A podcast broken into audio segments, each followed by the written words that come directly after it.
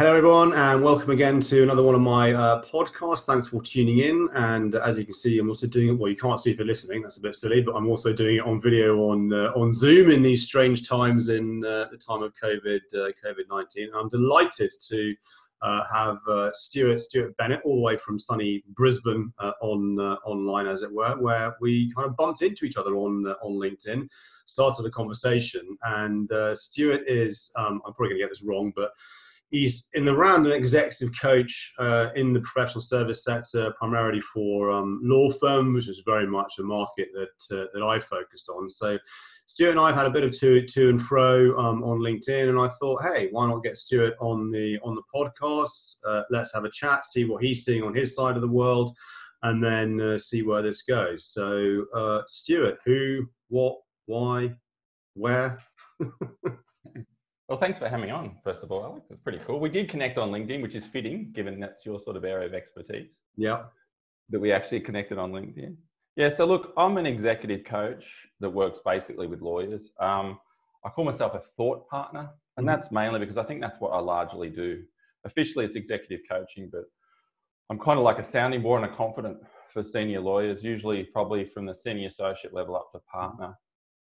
I work with most lawyers in most areas of law, from commercial lawyers to personal injury lawyers, the whole breadth. Mainly at the big end of town. Mm-hmm. Um, a few of the sort of mid-sized firms. I occasionally have people come to me directly, which I work with, but it's just just just by circumstances, it tends to be the bigger the bigger end of town. And I have a bit of a specialisation, I guess, with uh, counsels going to partnership. Mm-hmm. So that sort of big, that's the sort of seemingly the big leap in, in a lawyer's career. And so I often work with counsel and firms get me in to help the counsel get through to partnership.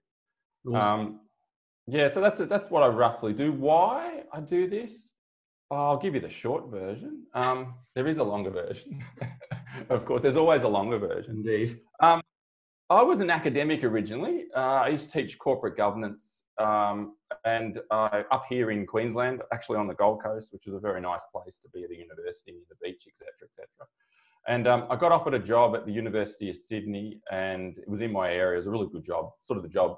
I don't know about a dream job. It was a dream job for the time. If you know, it was the right, really good job for the time. Mm-hmm. And um, so I accepted it. And just before I took it up, I got chronically ill, and I was chronically ill for about 17 years, which as you can imagine, it's a fairly long time. So I wasn't able to work for about 17 years. And so when I started to get better, I had this, I want to do something completely different. Mm-hmm. And, and someone said to me, oh, I had a friend who was a partner in an organizational development firm out of Sydney called NAS. And she said to me, You make a great coach. And I thought to myself, That sounds like a group hug. I, am not really sure that sort of thing. What is this thing? And she said, oh, No, no, no, no, no, don't be so cynical um, I'm going through this work thing. Talk me through it. We'll, we'll, you know, you sort of do this anyway. And so I thought, oh, so I sort of worked with her through it. And then I did some training, and um, then I thought, all right, I'll give this thing a bash. And I sort of coached whoever I could. And I mm-hmm. started out from consultants to government to artists. I think I actually also coached a busker. Right. Okay. Who used to be homeless, was trying to trying to make it as a busker. So this cool things. I come across a um a it would have been a law partner, it might be quite a little bit separate to law. Um, IP in the IP yep. space, you know, it was a quasi law sort of place. And um, I coached him, and when I coached him, it sort of really opened my eyes out to the legal profession mm-hmm. um, and the nature of the law firm. And it sort of struck me that the nature of the law firm, generalizing the nature of personality attracted to the law, yep. and the um, not so modern law firm business model sort of yeah. really lent itself to coaching. It really lent itself to having some time out to stop and reflect on what you're doing, why you're doing it. Um, yeah. All my clients generally are either extremely busy, yeah, and if they're not, they're extremely worried. Yeah, it's, you know, it's, it's, the kind of two extremes in there. And I'm sure there's some in the middle, but often, you know, you're either really, really busy, and that means you're trying to balance all those things like being a leader as well as being on the tools, trying yeah. to deal with work, some sort of semblance of work-life balance while working massive hours. Yeah. Or you're, or you're say you're a litigator and you've had a couple of really big pieces of work and they've closed, and you were so busy running those you hadn't really filled your pipeline quite yet. You know, a couple of circumstances you might get conflicted out of a couple of pieces of work and suddenly you've got to go, oops, Like I've got to get my budget back up after smashing it for so many years. So you got all those sort of challenges. So I think that's where, why.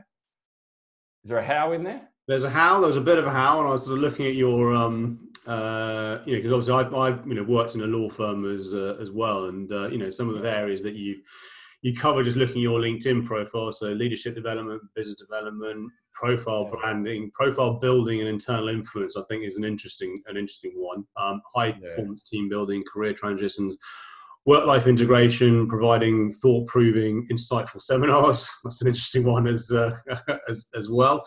Which you know, certainly from my experience, and I had a Myers Briggs test done when I was um, at uh, Berwin Leighton Paisner at BLP, as was before the uh, the merger. And I'm very much on the E, I think I'm EN, ENTJ, so the extrovert kind of side of things.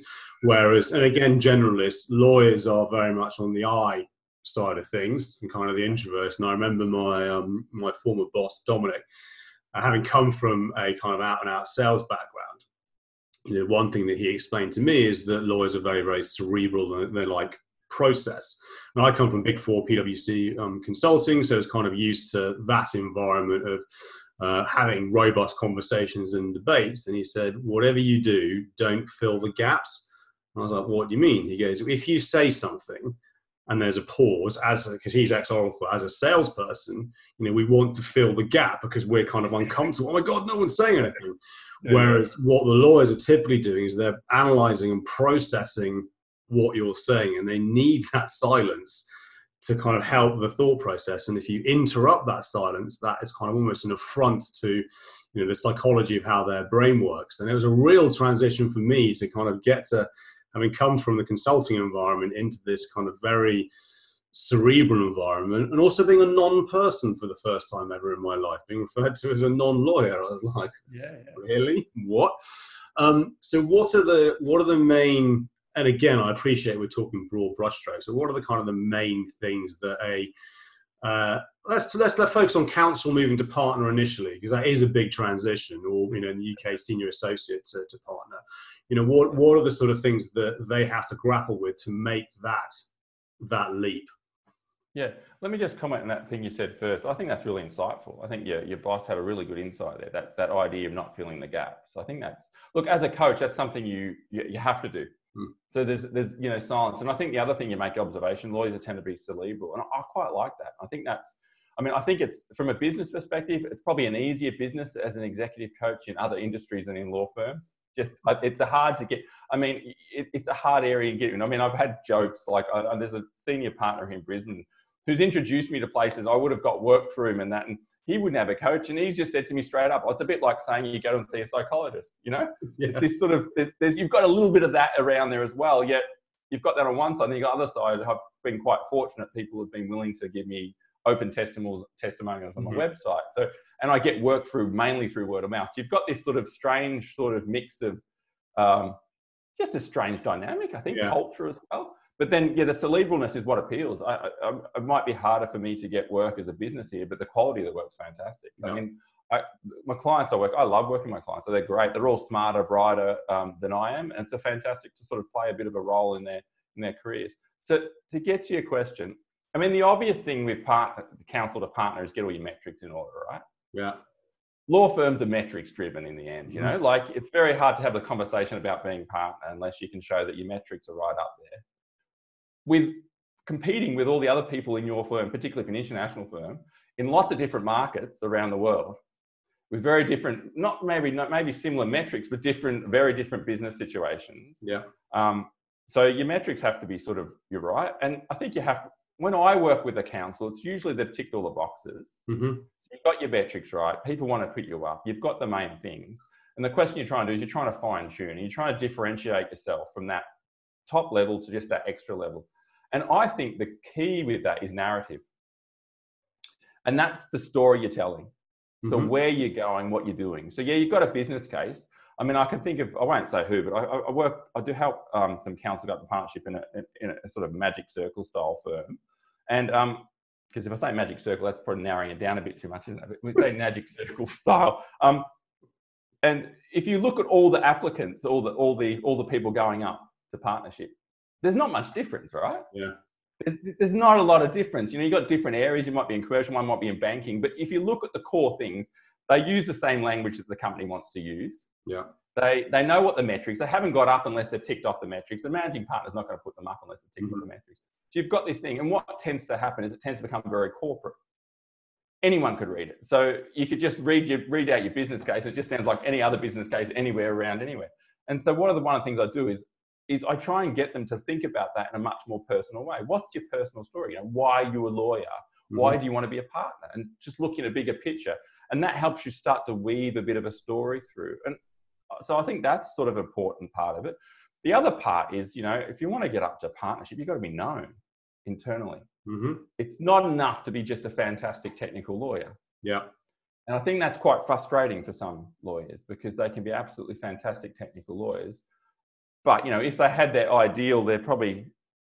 I mean, the extreme case would be that they like to be in their office in a black box, and the work comes in once, yeah. and then out, out it goes the other, and I don't have to deal with anyone. You know, there's people like so. It's about building a profile, which you touched on before, and, and I think you know we often think about turning, talking about profile as external to the firm. You know, the the mm-hmm. seminars, all that sort of stuff. But if you're in a if you're in a big international law firm, it's the internal stuff that's really yeah. important. You know, somewhere someone's going to ask Alex, you're going out for partner. They're going to ask some senior associate somewhere in the back of Hong Kong in a yep. conversation that happened. What do you think of Alex? What's he like? Yeah, yeah. You know, that's someone's going to ask that question. And then someone's going to be sitting on a panel somewhere making a decision about whether you're partner off and got another 20 to like 20 to 60 people there. Yeah. And in the back of their voice, they've got, yeah, Alex, he was a nice bloke. He, he, he's, he's really solid. And I think, and I, am speaking out of school because I'm not in a law firm, I think the subjectivity at that level is pretty high. And maybe even more so when you get to equity, like the subject. I mean, you know, it's much more sort of business case driven. You've got to be able to show your metrics and metrics. Yeah. But the element is, you know, who knows you? That's really interesting because it's not the first time I've heard that. Um, we were talking before we kind of came online. A good good friend of mine at one of the uh, the big four when he was going out for partner, and he said, having gone through that process, one of the, the key things now he's kind of in the in the camp, as it were.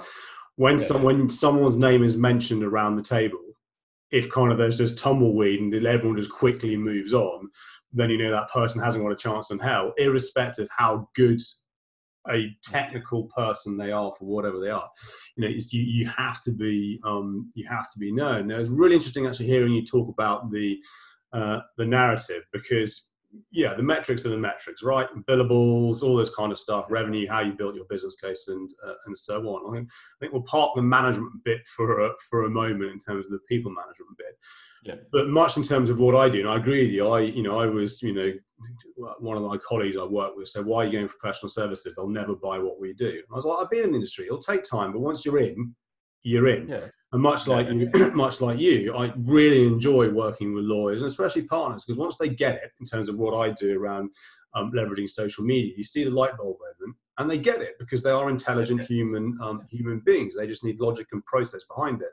And we very much talk about when I'm working if I'm working with a partner, I say, okay, on paper, technically, you are exactly the same as partner X in the building next door in a law firm, different color branding, but they do the same. So, what is it that you bring to the table that they don't? Where technically on paper you do the same thing. And sometimes I get, okay, I need to think about that. So I then play it back. Okay, if I picked up the phone to any of your clients right now, how would they describe to me what you do for them? And I doubt very much they start with X, Y, Z as a partner with X number of years and da da da. They talk to me in a business capacity around the value that you bring over and above being technically brilliant lawyer. It's that kind of the commerciality uh, around it. And it's once they kind of understand that if they can then tell their narrative. So, you know, uh, I'm working with um, uh, Herbert Smith Freehills at the moment. I'll talk about it publicly. And uh, one of their counsel, he's actually just been promoted to partner. You have these conversations, and it transpired. His in his former life, he was a detective in Australia.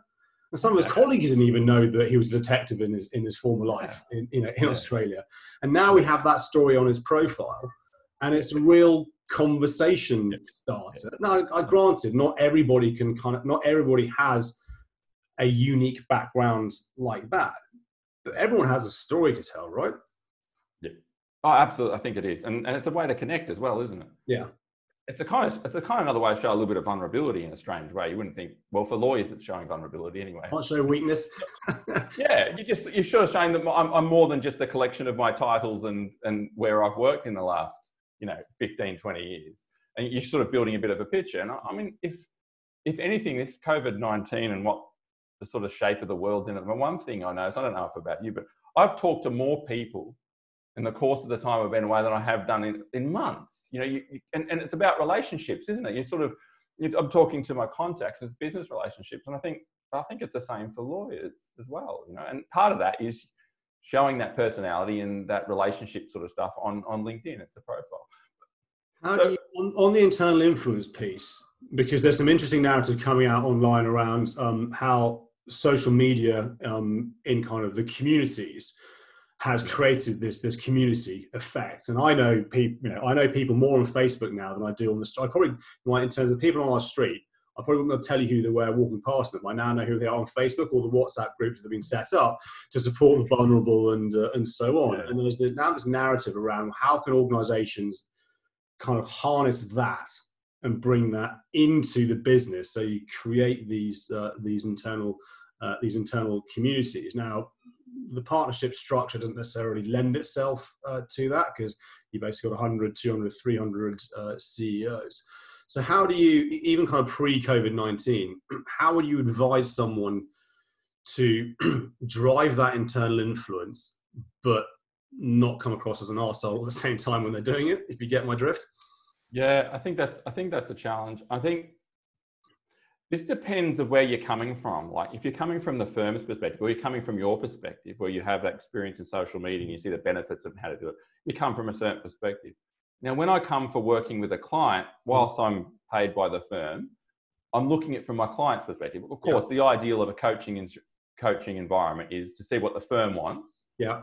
Find out what the client wants and see where they align and focus on the alignment. That's that's the outcome. What you get of coaching, you're both aligning for the same mm-hmm. sort of cause so to build influence as an individual uh, is a slightly different thing yep. than to collective as a whole as building influence and connect people all together. It's, a, it's a, maybe a slightly more self-interested view on, on influence.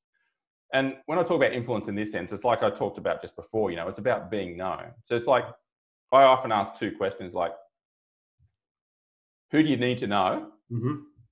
Well, it's probably three. Who needs to know you? Yeah. And what do you want to be known for? Mm-hmm. And I know it's a really simple thing, but a general thing. And the thing is, people have a, a perception of you. Um, and I'm big on feedback. So I, I, always try and get my clients to get feedback in some shape or form. And my argument for feedback is essentially that um, it's information that already exists. It's just new to you.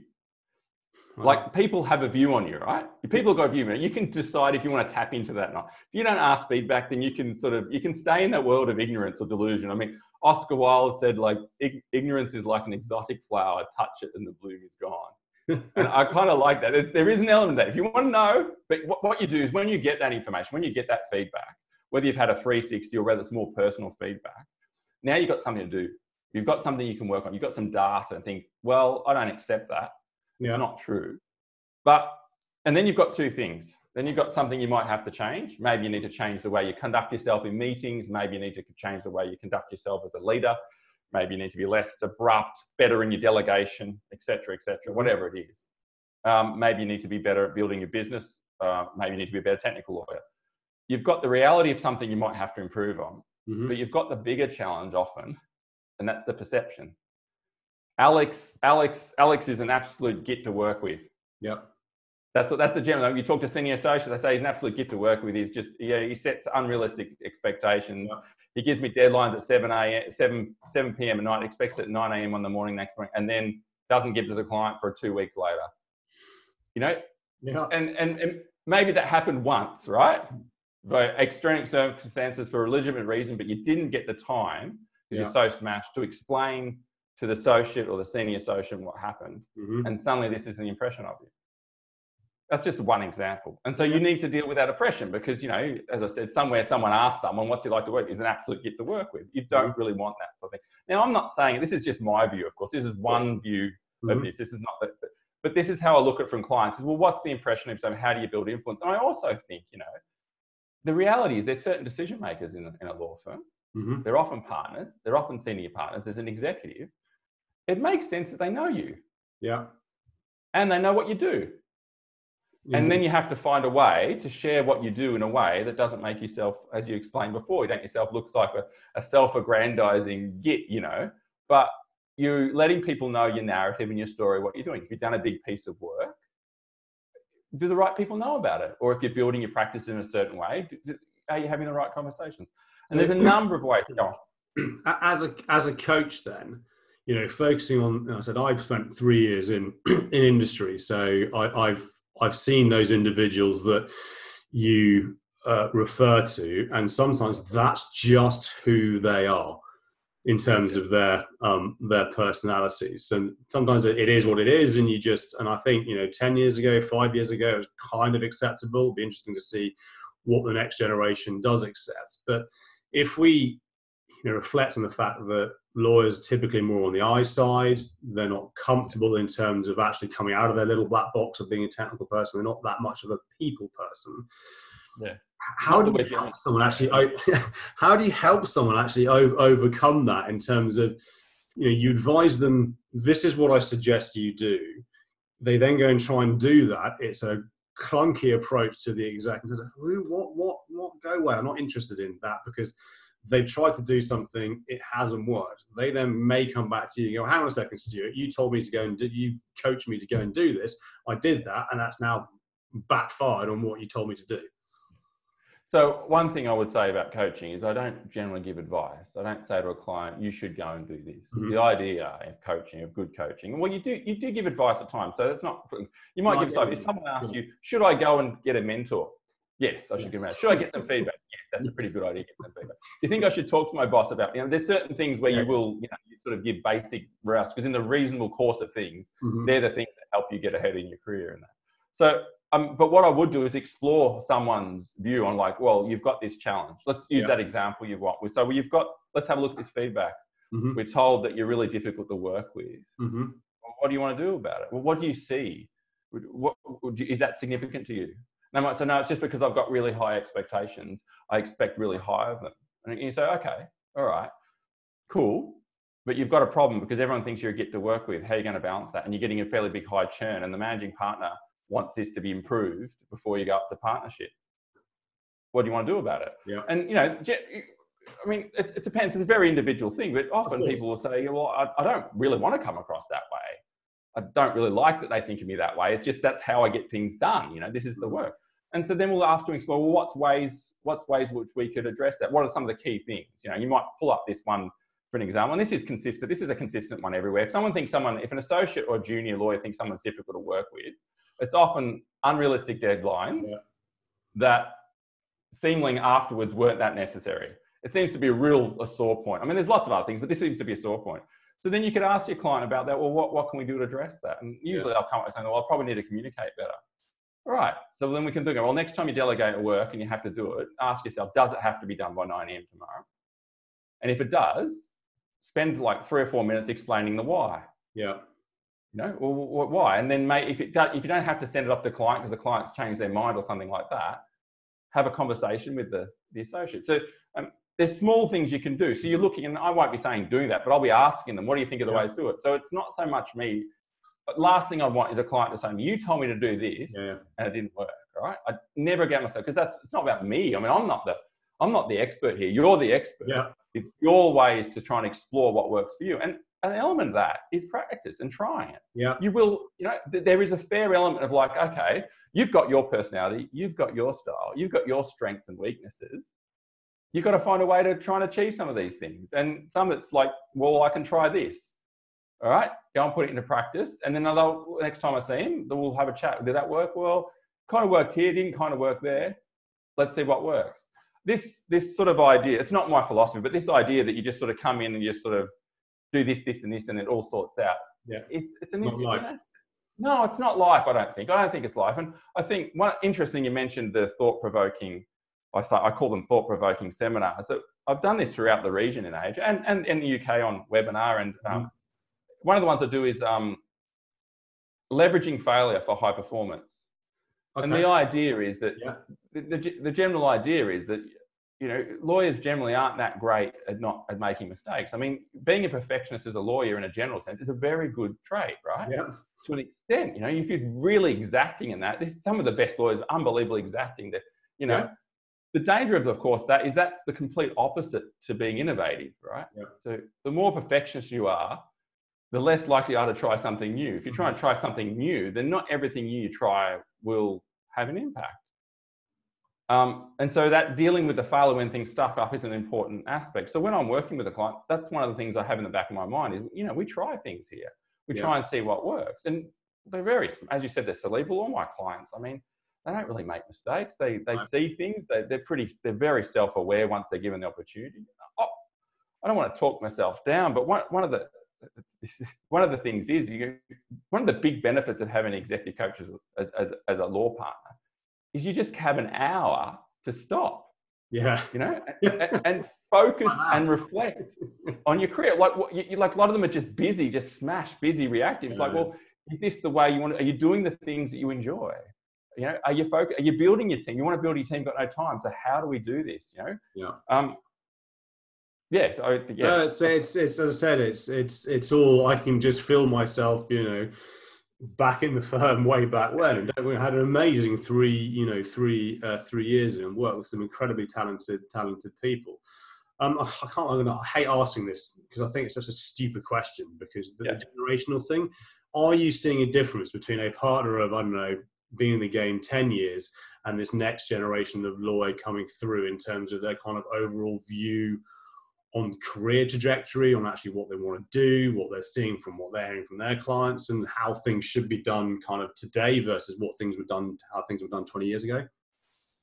Yeah, I'd say yes and no, and I would also say I don't think I'm actually a good a good person to ask that. And I, the reason I say mm-hmm. that is this: is if you come to me, if I if a, a firm employs me to work with their counsel, they're drinking the Gatorade, aren't they? They're, they're, you know, you're on this track as it is. You want to be a partner. You're doing the things that the firm mm-hmm. expects you to be a partner, and they're whilst they're probably changed over time, they largely fit the same mold that they have. So if you're at that space, if you're not that sort of form, you've got a challenge, right? Yeah, that's fair. If you don't, if you want the freedom of a different sort of more reasonable hours, etc., particularly at the top end of town, the expectation on the hours is huge, right? Yeah.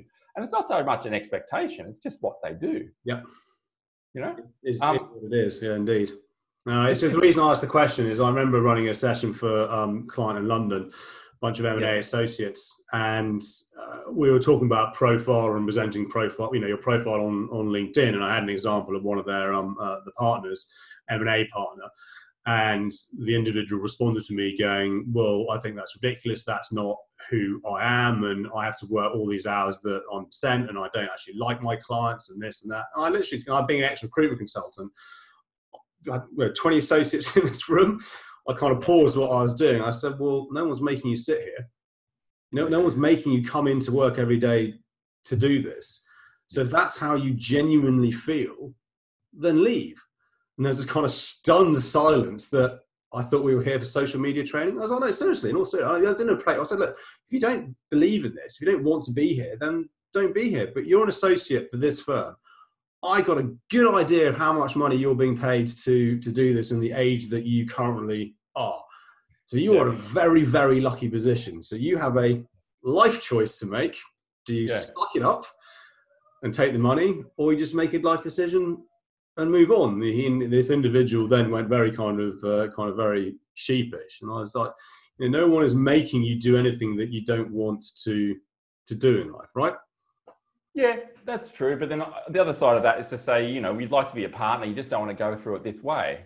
Yeah. This is the model you got. So you've got this sort of natural tension. There is, you make you make a truthful point. It's a valid point.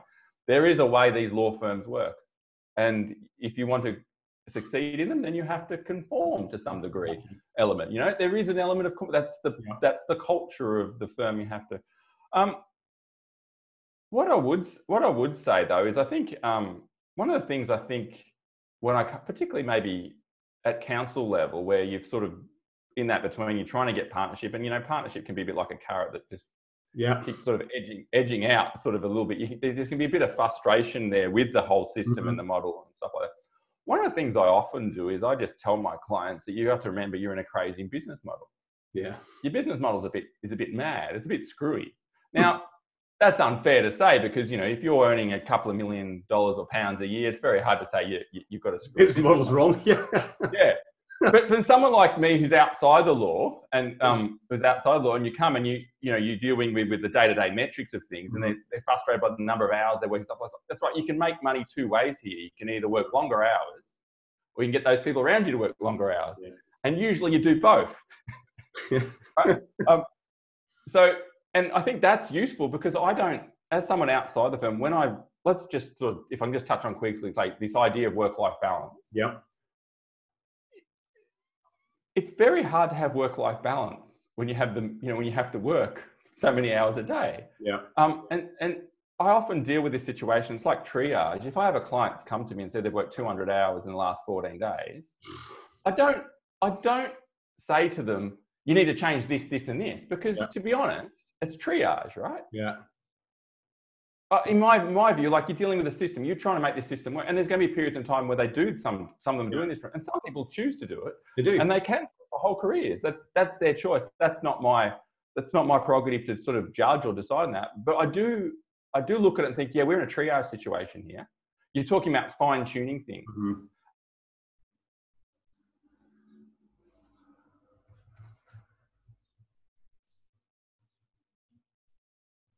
Okay.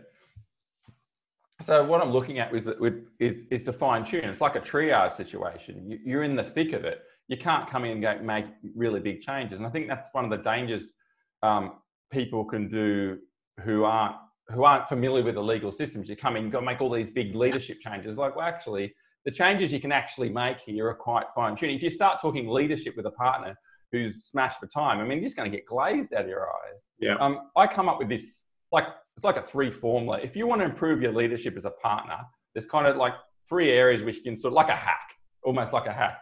One is you just how you behave in meetings mm-hmm. because you're on show in meetings, and yep. so everyone sees you. So it's a pretty obvious one. When you delegate work, whether you spend a little bit extra time to explain the why, mm-hmm. um, why it's important, what's it significant, etc. And two, when you give feedback on delegated work if you can improve those, and when I say give feedback, that means not just like red lines across stuff, fix, uh, you know? Yeah. You know what I mean? Like, okay, there's going to be times, I'm a realist, I'm a pragmatist. There's going to be times where you're going to be short and sharp. Yeah. The pressure's on. You've been up in Australia, maybe you've been on a call to Rio Tinto in London, you've been up all night, and you, your associate gives you the something that's got typos in it, and you're not going to be at the top of your, yeah. of your frame of mind, shall we say. But generally speaking, if you can take the extra time to give some solid feedback, and I don't just mean feedback in the sense of like you need to fix this and this, but just taking a little bit of time to ask them, yeah, all right, you didn't get this right. What could I do next time to help you get it right? Yeah. You know, just that little bit of a question. Those three things, and because I've when I've worked with some clients, I've gone and interviewed all their their reports, you know, all the juniors and associates yeah. to get a sense of these. And this is a theme. If you can sort of improve those three things, your, your associates think you think you're great. Yeah. You know? And that's kind of it's and the thing is that's not unique to law firms, right? That's just good management skills.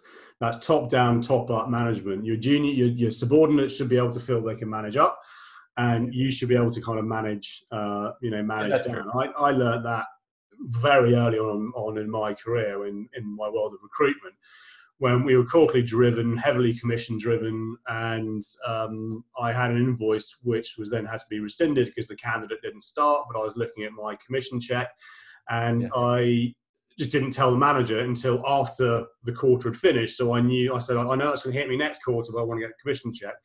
He went yeah. absolutely ballistic at me initially and then took me outside to explain why. That whilst you think that X whatever thousands of pounds is not very, not very many, there are a number yeah. of you around the firm doing this. That suddenly all rolls up to the top to actually quite a large number which yeah. then you know we're a listed company that start yeah. times multiply that around the world that starts yeah. to cause us a bit of a headache so i'm far rather that you felt you were able to come to me and have that conversation and we probably could have worked something out rather than the stuff that I then have to deal with because I got to take that up because you didn't have that um, uh, that uh, that conversation. So um, yeah, it's uh, as I said, and even though you know law firms are unique and the the, the model is is unique, at the end of the day, you're running a business and you're actually running more, a people business. And people Absolutely. need to be happy. People need to be happy in, in, in their work. And if you've got happy people, they're going to do things for you. And I think you're completely right around everyone who goes into law kind of knows what they're going into. So there is this kind of, I know that this isn't going to be easy, but if I do what I do, the upside and the reward, I'm not necessarily just talking financial in terms of the, the, the job satisfaction in terms of what your work can be, you know, can be, can be, uh, can be huge. So um, let's touch on social media. Does that ever come into anything that you that you do in terms of your coaching or conversations around the outward side of things, or not really? Yeah, a little bit, a little bit. I mean, I would, uh, I would, it would be one of the aspects. If we're talking business, it would be one of the aspects that I'd point a client. What are you doing on LinkedIn? What's mm-hmm. your prospect? That have you touched base with your business development? Yeah. Like one of the biggest things is just to get a senior lawyer to go and talk to their business development people. You know. Yeah. You know, like you know, just go and have the conversation. What could you be doing more? What are they doing on LinkedIn and stuff, stuff like that. Um, and look, my one of my observations um, is I often say to clients, "Yeah, I saw your I saw your article you posted on LinkedIn." Um, it was written for other lawyers, right? Thank you. yeah. And I, and I said, well, yeah, that's fine. That's fantastic. Because one of the great things is that lawyers are one of the few professions that still read, right? Yeah.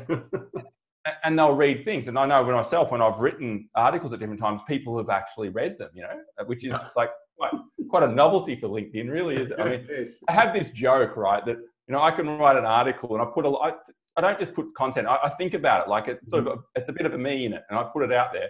You know, a small number, 150 or something, people actually go and actually yeah. read it. But I'll take a photo of myself outside, like in a room in Hong Kong at, at Freehills or something, and you know, doing a presentation, and I'll have 3,000 people yeah. view it. but you can be cynical about that, mm-hmm. but it's also the reality, right? Mm-hmm. This is your, this is what your sort of reality. So, no, I wouldn't have a big say like you, but I'd be really interested what you think lawyers should be using LinkedIn for? I think it's, I think, I believe, five, ten years ago, even five years ago, it probably wasn't so relevant. If you fast forward today, even pre COVID 19, you know, we get told a lot that, oh, my, my clients aren't on LinkedIn. Well, if you put general counsel into LinkedIn, I did it yesterday with a client, I think there are 611,000 GCs on LinkedIn. So you're telling me that your client base isn't on LinkedIn. And then you got you know, chief execs, CTOs, heads of this, etc., etc. The next thing is then to understand we're now in this online world for the you know for the foreseeable, and this is where you can have business conversations. This is where you can then bump in, much like you and I before what two three weeks ago, you and I didn't know we existed on the planet, and here we are now having a um, you know a bona fide business conversation, and I do get a lot of well everybody knows who I am. Okay, within your circle of everybody knows who you are that's great. But actually, why don't we start to expand that, you know, from the internal influence, let's expand that external influence and start to use the network online who knows who you are and advocate you and the firm. Let's not forget, that whilst it's the, you know, lawyers can still be, well, it's all about me. There is the firm behind this, and this can help you cross sell, upsell. It's going to help you move into um, other other areas. And I guarantee there are people out there who don't know who you are, but may want to work with you and may want to um, instruct you.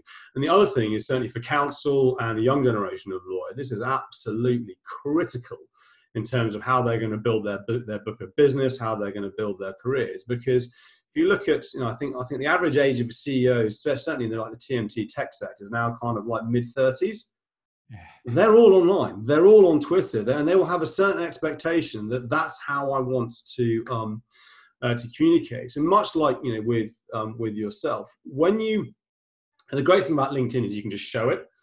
If you don't believe me, there it is. And when they see that, and when they uh, and this is the majority, when they see the logic of it, and they realize this doesn't actually take that much time because it's just, the the time is investing in your profile. Once that's done, once they understand the mechanics of what we're trying to do and how the system actually works and get the system to work for you in terms of training your feed, the algorithm, curating your newsfeed, actually a quick like and a quick comment can be really, really powerful, provided it's done in the right um, the right place. And of course, lawyers like metrics, and you get the metrics on LinkedIn, but those are all um, you know starting to, to change. So it's for me, from a BD perspective, it is absolutely critical, and also they need to own it because they're the subject matter expert. Because I get asked a lot, well, can my PA do this for me? Well, no, because if he or she posts something on your behalf, then someone responds with a question. You can't then expect them to respond because they're not the technical experts and they're not not you. And I do see this what we refer to as posting and ghosting, and more so in the big four. You see a very senior person will share an article on LinkedIn, and I play around with it. I, you know, I comment on it, thank them for writing it, to test whether they probably don't even know it's gone out on their behalf. It's been sent on their behalf, and at times yeah. I've ended up having conversations with other commentators on the post about the post, but the actual original author hasn't even come in to even like or get involved in the um, uh, in, in, the conversation. And much like you know, we recognise that it, social media isn't for everybody, and there's some who get it and absolutely fly, and they just you can see within a half an hour they totally get what we're doing. And I use them. I go, I know you're busy, but here are your peers at other firms. They are just as busy as you are, yet they are finding the back to your triage point. They're finding the time in their working day to engage and look at what's happening to them in terms of their profile versus versus you. What would you say to this person who's a bit more like me, who's a bit hesitant to use LinkedIn? They're not going to be out there everywhere all the yeah. time, you know, because you get some people LinkedIn that just content process, they're everywhere. It's personal, you know, they're just the extrovert. What would you say to someone that's a bit hesitant to use LinkedIn? Um, and again, we get asked that asked that a lot. It's the little, it's little and often will over time build your brand. So start just watching initially, just watch what other people are doing, uh, then a like, then a comment, and I'll share some videos with you um, afterwards for you to, to have a look at. Just start to get a feel of how it's uh, it works. But the clue is kind of in the word. It's a social network. So just start having conversations. And the great thing in terms of what you do, because you're you know in the round of kind of the executive coach, you can start commenting on CEO posts. You can start commenting on managing partners posts. Go and find other executive coaches, listen to see what they're talking about, yeah. Just go and add, have a conversation with people as you would do now. And you're absolutely well within your rights to disagree with people as long as you disagree with that person in a face-to-face situation. I remember last two summers ago, huge argument online with an individual in the UK who didn't believe at the time that LinkedIn should be used for lawyers as a waste of time. I think the one post we were debating on ended up having 10,000 views. I got three business inquiries from it from people I had no idea because they're like, I disagree with that individual, but I agree with what you're saying. And that, that that's how it comes in. So it's watch, see what's going yeah. on, and then just start to do a bit of a like, a bit of a comment. If no one responds, it doesn't matter. If you share something, it doesn't go anywhere, it doesn't matter. Back to what you were saying earlier, try some things if it doesn't work, try something else. You know, you can give me a call whenever and say, Alex, I did this, it didn't work. Okay, I'll have a look at what's, you know, what's what. But the key thing is about being consistently present. Because yeah. if you're consistently present, then much like you and I, you start bumping into. And the, the, the beauty is, we've already discussed, is that um, lawyers are great at referring to other lawyers.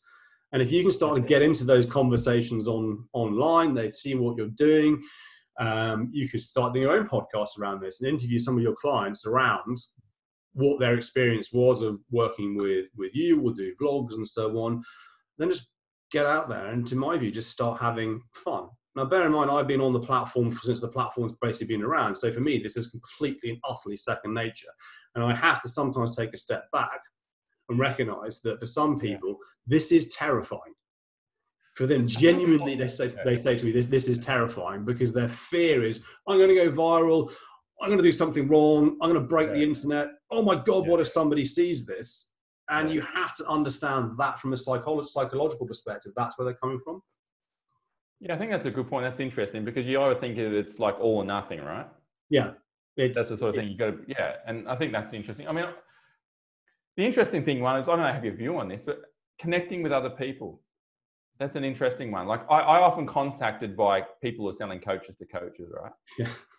And, I get, and, yeah, and I get, I get, yeah. It's, yeah, I mean, it's a weird one. So, coach, I get people connecting with me saying, "Hey, use LinkedIn to generate leads." I'm like, really? um, you yeah, haven't I, had I get, ones, I get ones like selling coaches, like I can give you so many hot leads in so many periods of time, right? And then they contact me with this thing, this line for coaches, this line that has no reference to that. But yeah. I can see what your title is. I know why you want to connect with me. It's because you want me to, you want to, you know, you want me as a client. Yeah. And exactly. so I just say, no, it's not for me. Well, that's fine. I think you know, from my perspective, that you know that that you don't necessarily want to connect with the the competition. Um, if the connection inbound, they look half sensible. There's a crossover of people that you know and respect. My view yeah. is connect with them because yeah. at the end of the day, um, you may never hear from them again. Um, they may engage with your content that may move uh, move through, and then uh, and then um, uh, happy days. But in short, you, the more that you give to LinkedIn and social media, generally, but let's focus on LinkedIn because it's kind of where most people are in terms of professional yeah. services. The more it's uh, it gives back. Well, Stuart, that has been awesome. Thank you so much. More than happy to have you on again, and we can do the whole social media piece in terms of um, uh, of influence. Um, I could have carried on forever, but unfortunately, my time this end is. We just warmed up, didn't we? Yeah, exactly. Is that? Well, I think. Well, I'll tell you what. We'll um, we'll have another more deep dive one on the the social media aspect from a um, uh, from a prospecting perspective. But uh, thank you. How can people, if in terms of my uh, my network, can, people can find you on LinkedIn. They can connect with you. Say they've heard Absolutely. this, and if you want to um, to do that, that'd be, that'd be awesome. But um, uh, you didn't do a joke. I didn't even do a joke. No, no jokes. joke about your the the video. I didn't do my hair. That's right. I just say my camera. Next time. next time I'll do it. Next time I'll line it up. I only have one joke too. So.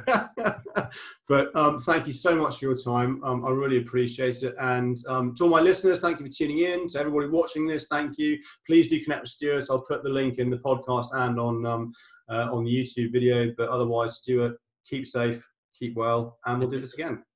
Excellent. Thanks, Alex. Yes.